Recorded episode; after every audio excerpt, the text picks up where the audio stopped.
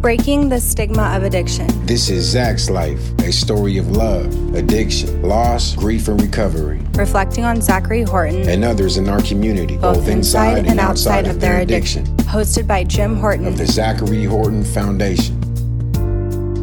Hey everyone, I'm here today with David McCarthy. Uh, David is a uh, a new friend of mine. David, we're happy to have you here. Thank you, Jim. And now, this is just how strange uh, these things happen. So, you may be out playing pickleball one day, and uh, you're talking to a guy, and then in the next day you're talking to him, and you hear stories of uh, incredible exploits. and we will just we'll just leave it at that for now. You know, I've met a lot of really neat people on the pickleball court. Yeah, it's been a lot of fun. I, I used to play golf all the time, and now I'm playing pickleball. Uh, thanks to my sister introducing me to it. Yeah, so I've had a lot of fun. Yeah, no, it's it's a great it's a great uh, it's a great sport and, and fun for us guys as we start to get a little older. Right, don't yeah. have to move around quite as much. That's right. Right. That's right. And um, uh, so so David, let me ask you, how did you how did you come to uh, learn about about the Zachary Horton Foundation about me and Lynn? Sandy Setti, Sandy and Brian are good friends of my sisters, and uh, Sandy's like a sister to me. And I got an invitation. Sandy knows my story, knows that I've that I had struggled with drugs and alcohol for many, many years, and I've been sober now, coming up on 28 years. And uh, Sandy thought that it would be a great fit for me to listen to yours and Lynn's story about about your son Zach.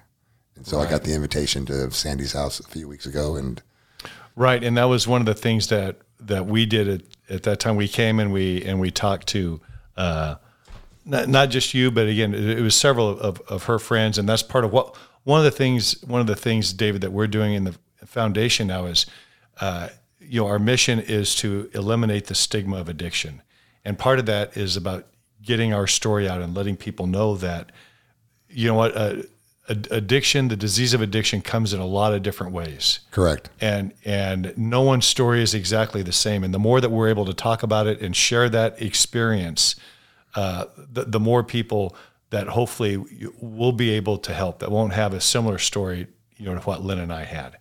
And and I think after uh, you know we had a couple hours that we were able to share here this afternoon, and I learned a lot more of your story and uh, one of the things I think that's incredible that I, I, want us to talk about today is really just about what your recovery and what that's been like because you've been now what 27 years. Yeah, it uh, February 12th will be 28, and uh, my life, you know, to be honest, Jim, I should have been dead. I should have been dead many times over. Uh, the situations I put myself in, the disease where it took me, where I ended up sleeping in bushes and being shot and being stabbed, and uh, how I got sober and how I've been able to stay sober and, and meeting so many great people in the program. Um, it's been incredible. It's been a, it's been a great ride. Yeah. Man, that's uh, that's that's fantastic. So, you know what? So, so tell us about tell us about what your life is like now. What has what has recovery? So, oftentimes we'll start the beginning of someone's story. You know, let's talk about your story now. So, we're you're 27 years into your recovery process. What is what is life like for you now? Uh, you know, life. I, I run a corporation. I send guys to go spend a week on one of our yachts in the Amazon rainforest, and we fish for a fish called a peacock bass, and uh, that's what I do. Uh, that's my full time job for me. I do a couple of really big conventions every year in Dallas, and uh, and I would never have been able to do any of that had I not gotten sober. Um, so my, you know, is my life perfect? No. Do I do I struggle with things? Do we struggle with things financially wise, uh, emotional wise with my wife? You know, we we have a great marriage, but I, I'm human. You know, it's not all sobriety is not all roses. Uh, there's a lot of ups and downs. Uh, no one ever told me 28 years ago that if I quit shooting dope in my arm, that my life was going to be great. Uh, that was never a promise. It was it was just promised to me that if I kept coming back that I wouldn't have to resort to getting loaded to push down the issues in my life. So now I, I you know, as I get ready to turn another year of sobriety uh, in February. Um, things aren't great as far as I, you know, I still have problems. I, you know, would, especially with the COVID now happening, you know, it's uh, it's done a lot of uh, uh, things are things are different now. Uh, getting to meetings, you know, you got to talk to people on the phone more now. You got to do podcast meetings. Uh, the you know the standing around holding hands, saying the Lord's prayer after every meeting. You just you can't get that right now because of what's going on in this world. But if there's a will, there's a way, and and uh, all of my friends are either friends that I've played golf with, I play pickleball with, or I've met in sobriety, and they're all. Uh, I, I wouldn't I wouldn't trade any of that for the world. So, and, and I think it, so. What what I hear, what I hear you saying is that is that uh, being sober doesn't give you all of a sudden a perfect life. Correct. It doesn't take away. Not using doesn't take away all of all of your problems, but it also sounds like it enables you to be able to think through solutions Correct. on how Yeah. to solve. them. And and I might say when you're on a yacht in the Amazon rainforest, that doesn't sound like it sucks either. But, you know my my uh, my problems now are different. You know, uh, 28 years ago, my problem was how am I going to get to court to go give the judge a progress report. Now my problems are uh, I need to make sure that my all my clients have passports and they're valid and they they have their airfare all taken care of to and from Brazil. You know, that so problems are still there, but they're a, a completely different set of problems and. Uh, they're all problems that are are easily uh, fixed. So, so David, tell me, how did you get from, how did you get from, uh, fr- from this guy on the brink of on the brink of jail, uh, been using for I don't know how, how long you had been using for, you know, f- till you got sober. So you've been sober 27 years. You're around my age, so you had some years before then uh, that that you were using. How did you make that transition from from that point to get you to where you're at today? Because I imagine that there's some that, that there's going to be some young people uh, that, and when I say young people now, I talk about anyone younger than we are. I think of as a young person, Right. So, so there's going to be some young people listening to this. They can't even imagine, and I know that that was one of Zach's things when he was working so hard to, to get sober. He couldn't even imagine what that would be like because he had buried himself so deep into into problems. Uh, how, how did you make that transition, or talk to us a little bit about what that's like? You know, Jim, when when I was out using, my whole life revolved around getting, using, and finding ways to get more. And you hear about it all the time going to meetings. You know, I, I put myself in positions where, you know, I was sleeping in bushes. Uh, I, I, I couldn't hold a thought. Uh, if it wasn't for getting to the connection, uh, I didn't feel right. You know, if I wasn't either waking up with a bong in my hand or chasing a bag of dope all day long and all night long, I, I didn't feel right unless I was doing something like that. I got in a situation where I was looking at prison and I, you know, I, I've shared my story at meetings. If it weren't for me looking at doing three years in prison, I might have stayed out on the street longer, but I got into a situation where I had another opportunity to get sober one more time. And uh, the judge told me, look, either you get sober this time or you're going to go to prison. So I stayed sober. I went to a meeting, uh, you know, and, and I hung out with people that were dealing with their disease on a daily basis. I, I got rid of all my friends. I didn't hang out with anybody that was using and I decided that I want to try this this sober thing one more time. And uh, by the grace of God, I've managed to put a few days together, and I have a completely different life now. Uh, I've got a beautiful wife. I've got two phenomenal kids. Uh, I've got a great profession that I get to go down and play around with fish in the Amazon rainforest, and I get paid a decent amount of money to do that. With a lot, I've met a lot of great people in my company and I couldn't have done any of that without uh, without without getting sober first. Wow. It, it, it just seems so. Um, I mean, I see you now, and I don't know you from before, Right, right? Right. right. So it's hard for me to imagine, you know, again, the things we talked about two hours ago that were so problematic that that brought you to that that brink in that place. Uh, and, and we mentioned this a little earlier when we were there. Oftentimes, when when uh, someone who suffers with the disease of addiction, they they make a decision that they want to they want to be sober. They're going to change their life. They go through a medical detox that lasts a couple weeks, and then all of a sudden, you know, then they're in a, maybe a 30 day or 28 day recovery program, right? Right. And now they have third now they have 30 days, and they come out after 30 days and they think, dude, I've got it. Right. I got 30 days. So after years and years of abusing friends, family, people you meet, and you're explaining to them, you're good.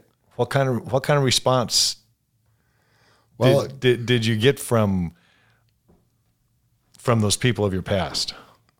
Well, you know, I've I've got a I'm very close to my.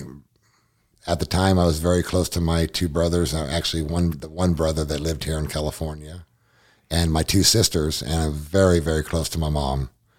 Um, unfortunately, my both my brothers died from the disease of alcoholism and drug addiction.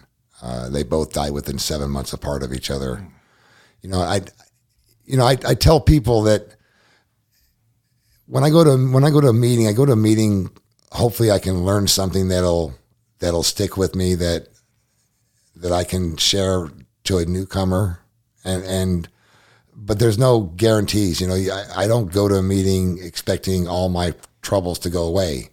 What I go to meetings for is that I go to meetings because the meetings teach me that first of all, I'm, I'm not alone. Okay, there are thousands and thousands of people around this country and around this world that have the same disease I have, and everybody is that wants to find a way to get through that on a daily basis has that opportunity. Whether it be finding a sponsor you can work the steps with, or just finding a meeting that you feel comfortable enough to volunteer, go in early, make coffee, set up chairs, be a treasurer, be a secretary. If they ask you to do a speaker meeting, chair the meeting. You know that all that kind of stuff is all. It's like taking out an insurance policy on your sobriety. The more you invest yourself into something, the the better you are off in the long run. Hmm. So was it a relatively easy process for you then? I mean, once you started, you started going, you started going to meetings. It sounds like you still had some support from your family, which is great.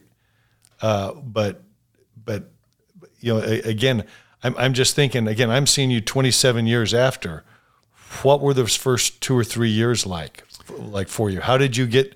How did you get through that? Because uh, again, uh, David, I can't help but think that there's some that there's some young people right now that that are hopefully listening and they're wanting to figure out they're just thinking man this is tougher than i thought it was going to be Oh, Jim, and, and and and now what now what do i do because if i'm thinking 15 years down the road 20 years down the road there's no way i'm going to stay freaking sober for that long Well, that you know they they teach you that program. Don't don't worry about 15 years down the road. Let's let's get to let's get through today first, and we'll worry about tomorrow when it gets here.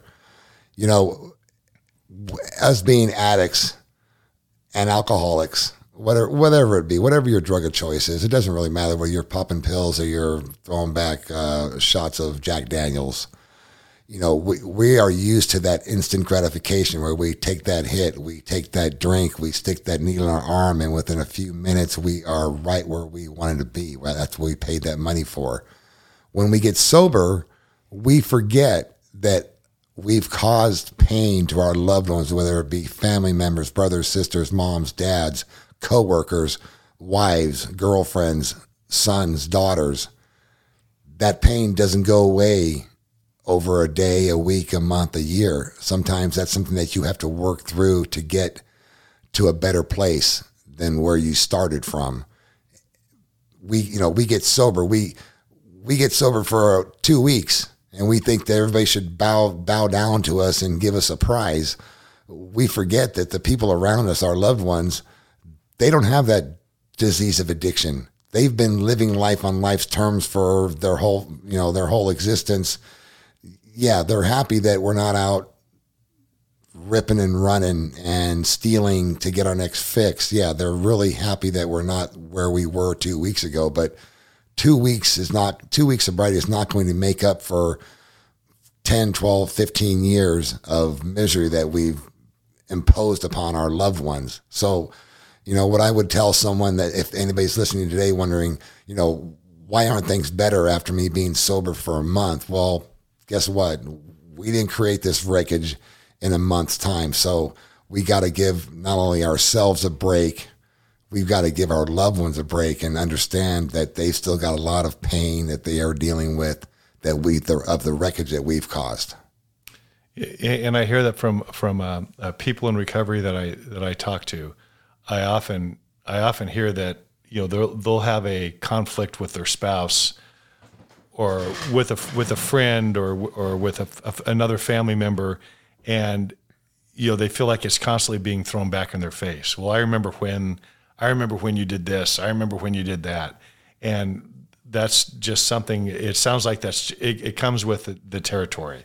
I mean, that's something that's just going to be like you said you've developed that you know over over a period of time and and now it's just something that has to be it has to be processed through but in time in time i'm guessing now you get to set up new experiences that people get to see you they get to see you act differently Right. they get to see you respond differently Right. right th- but that's all part of the growth and i'm guessing that that probably takes about what 27 years 20, 27 and counting. Thank you. You know, you, you, you bring that up. There's a reason why the steps uh, for AA and NA, there's a reason why they're in order like the way they are. You know, that ninth step, making amends to the people that you've harmed. You know, it, it's there, it's down there towards the last few steps because Dr. Bob and Bill W. didn't want to have you biting off more than you could chew. They, they, the steps are in, in a certain order because of that. The, the first step being that you've admitted you're powerless over drugs and alcohol and that our lives are unmanageable. So, you know, that's why it's, I tell people when newcomers ask me what, you know, what do you suggest I do? I tell people go to a meeting, go to a meeting for 30 days every day. Go to a meeting, whether it's an early morning meeting at seven o'clock or a noon meeting at 12 o'clock or a night meeting at seven o'clock. Get out there and go to a meeting. You know, what do you have to lose?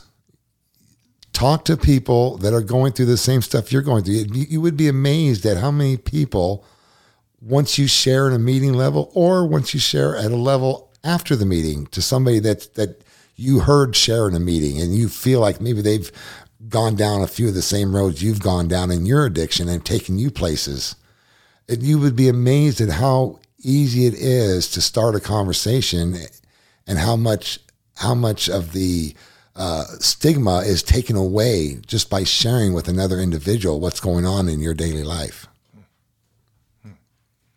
no that's great yeah it, you know I, I I have not been to a meeting since COVID. I, I one of my best friends is uh, he's my sponsor, and you know I would call him my sponsor. He's been sober now for I think 33, 33 years, and uh, so we we talk on a daily, if not you know at least three or four times a week. We talk, and uh, a lot of times uh, he will tell me exactly what I need to hear when I need to hear it. Uh, and he is the first one that will call me on my crap if I'm if I'm in a place that I know that he knows I don't need to be, he'll be the first one that will tell me, well, why don't you think of it in these terms? Or he'll get me to look at it from a different angle.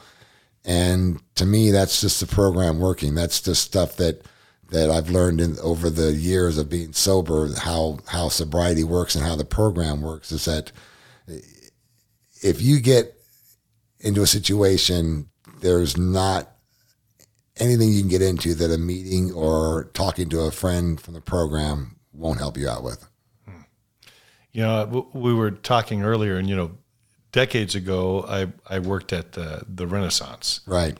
Uh, which is um, it was a, a, drug and alcohol uh, treatment program for adolescents, and I I remember after my and I was you know I was I was very young then, uh, by the way, and I had a lot more hair.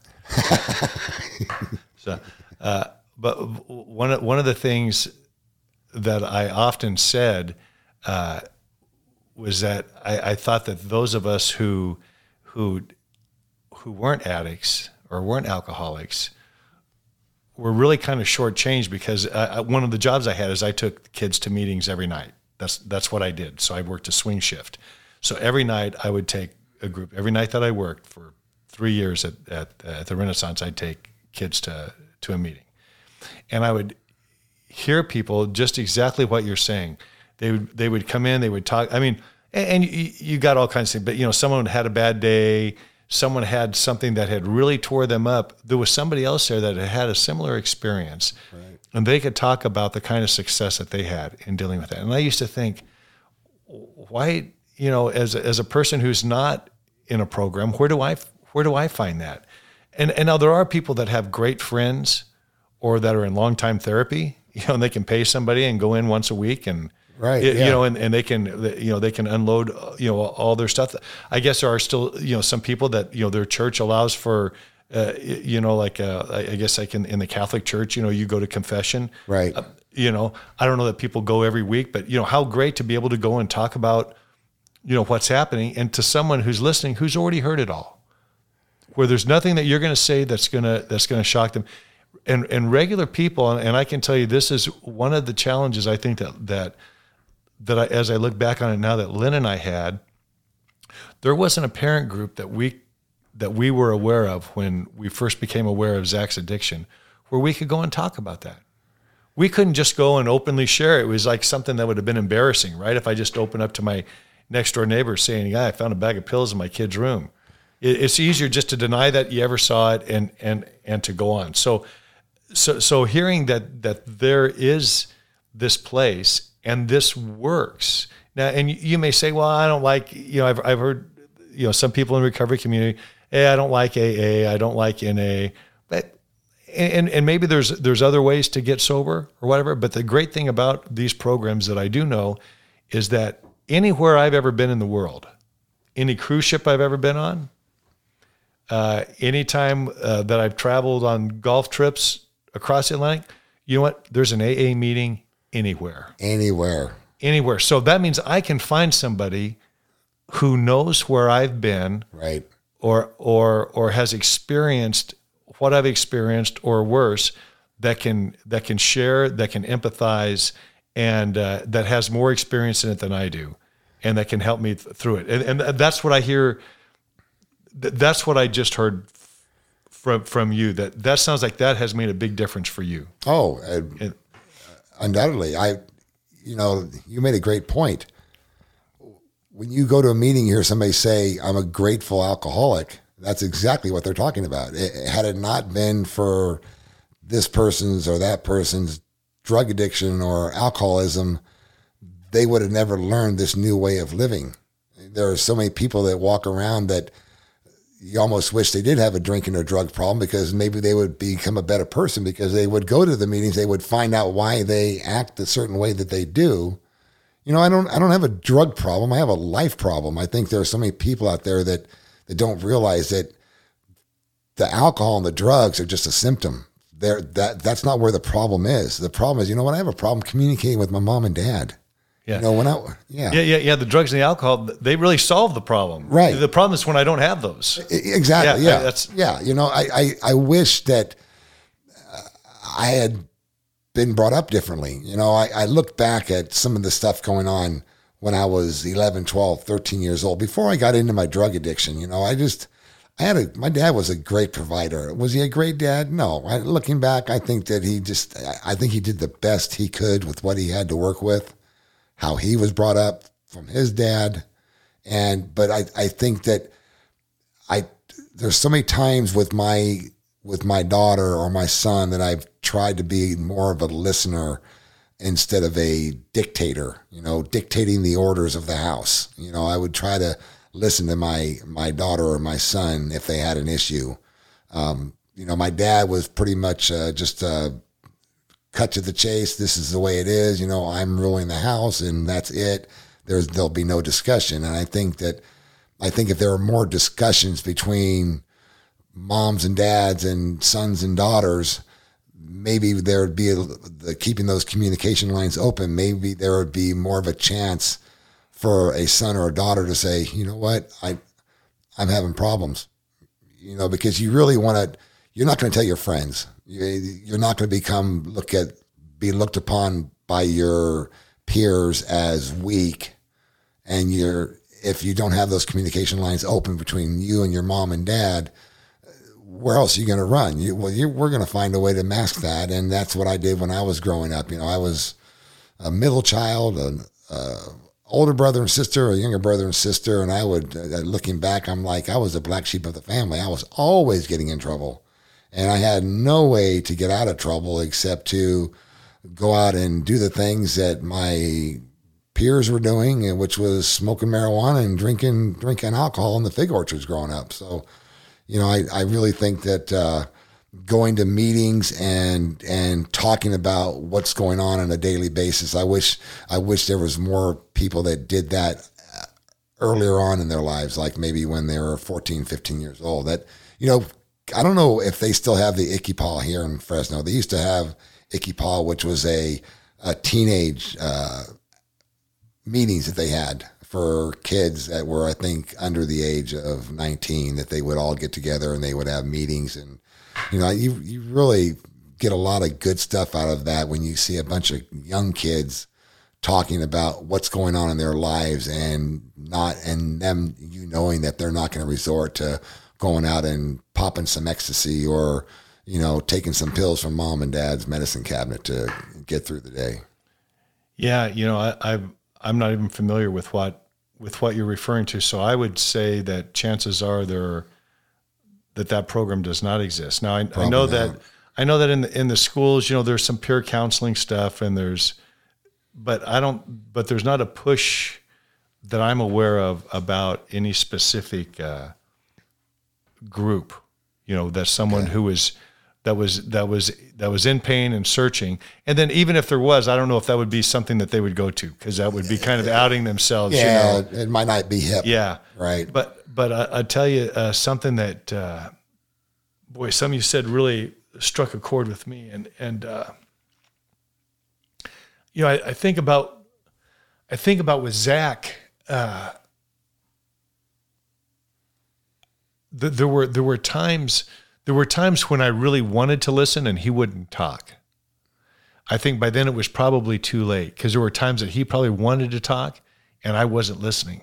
Uh, I think uh, I think it it, it was uh, it's real easy to get caught up, you know, in in in what my life is. Right. Right.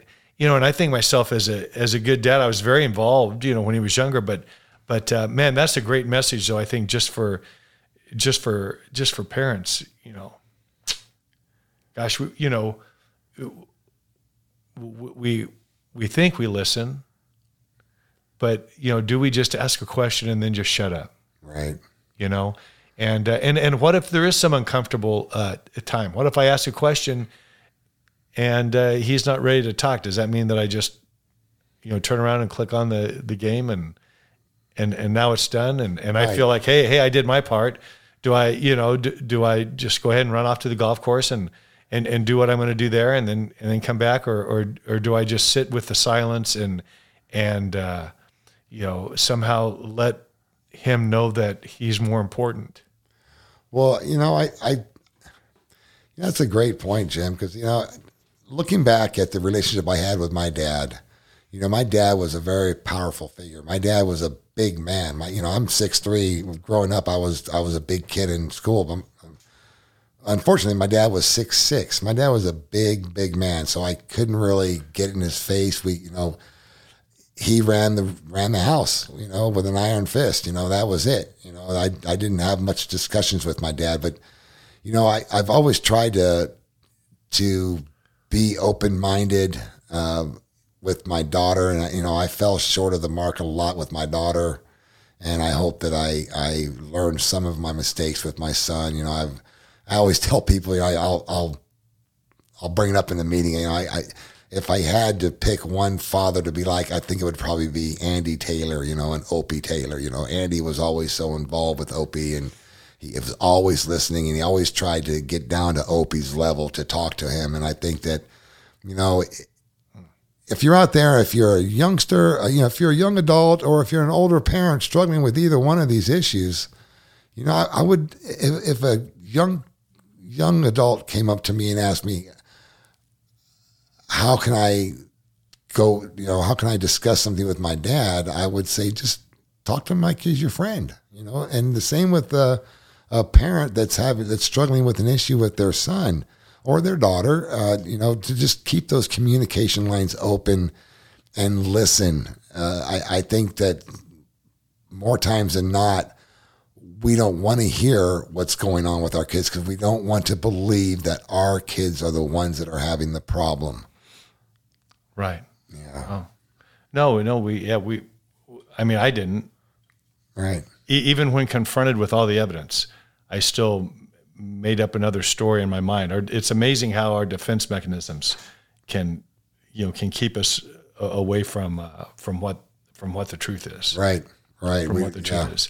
But I think with uh, you know what, and and and that might be a great place, uh, uh, David, for us to, you know, for us to close down today, is is is really. And it's funny how this is what we we come around to today was was really about communication, about being able to talk, about being able to share, about opening up those lines of communication in in our in our families, whether it's between the a, a mother and father, their lines of communication need to be open if they're going to listen to issues that their kids have, and then open up lines of communication with your children, uh, and back forth, and and uh, you know, for for young people that are out there too, it's not too late for you to open up to your parents.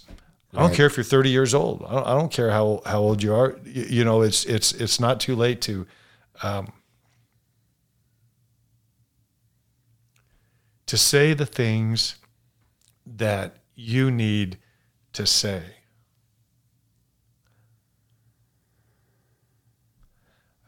I just I uh, I'm just aware that there are times that can happen when you won't be able to them. Well, you, you, you hit the nail on the head, Jim. Um, you know, I I lost my dad when he was 54. My dad sold his businesses, got a fever the next year, didn't know what the, was causing the fever. From the time he got the fever, the very first time he got the fever, within five weeks, we buried him. Unfortunately, I was still out using. I didn't get sober this last time until after my dad had passed away. My dad died in 1986. Excuse me, 1987. Uh, he got uh, he had sold his business in '86, and uh, so I, you know, I I can't I can't turn back the clock. Uh, I'll tell you what I did do though, you know, with the advice of my sponsor back when I got sober in 91 for the first time, because I had to go back out, do a little bit more research and then get sober again. But uh, I remember sitting down and writing a 14 page letter to my dad and going out to his grave and reading it to him and to put some closure on that. But yeah, you're right. You're right. The communication, I believe communication is just, is such a vital key to sober living.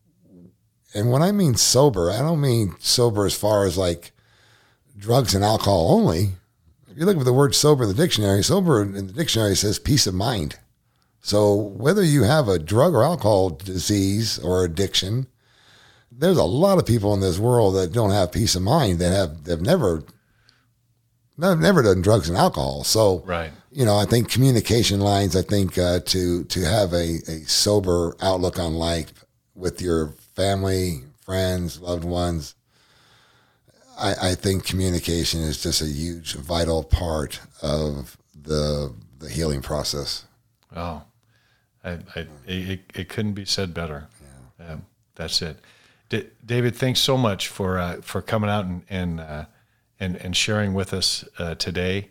Um, uh, maybe we'll pick up this conversation again, if not on the pickleball court, but uh, back here in the studio sometime. Jim, thank you so much for having me, and it's been a pleasure. It's, it's uh, I, am so I'm so happy and thankful to Sandy for putting me and you together in each other's yeah, lives. Yeah, yeah. No, no, this is a pleasure.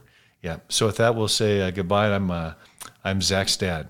Tell someone you love them today. This has been an episode of Zach's Life. Thank you so much for listening. For more info on our foundation and for addiction resources, visit ZacharyHortonFoundation.org or check us out on Facebook and Instagram. If you have a story to tell and want to be a guest on our podcast, email me directly at jim at ZacharyHortonFoundation.org.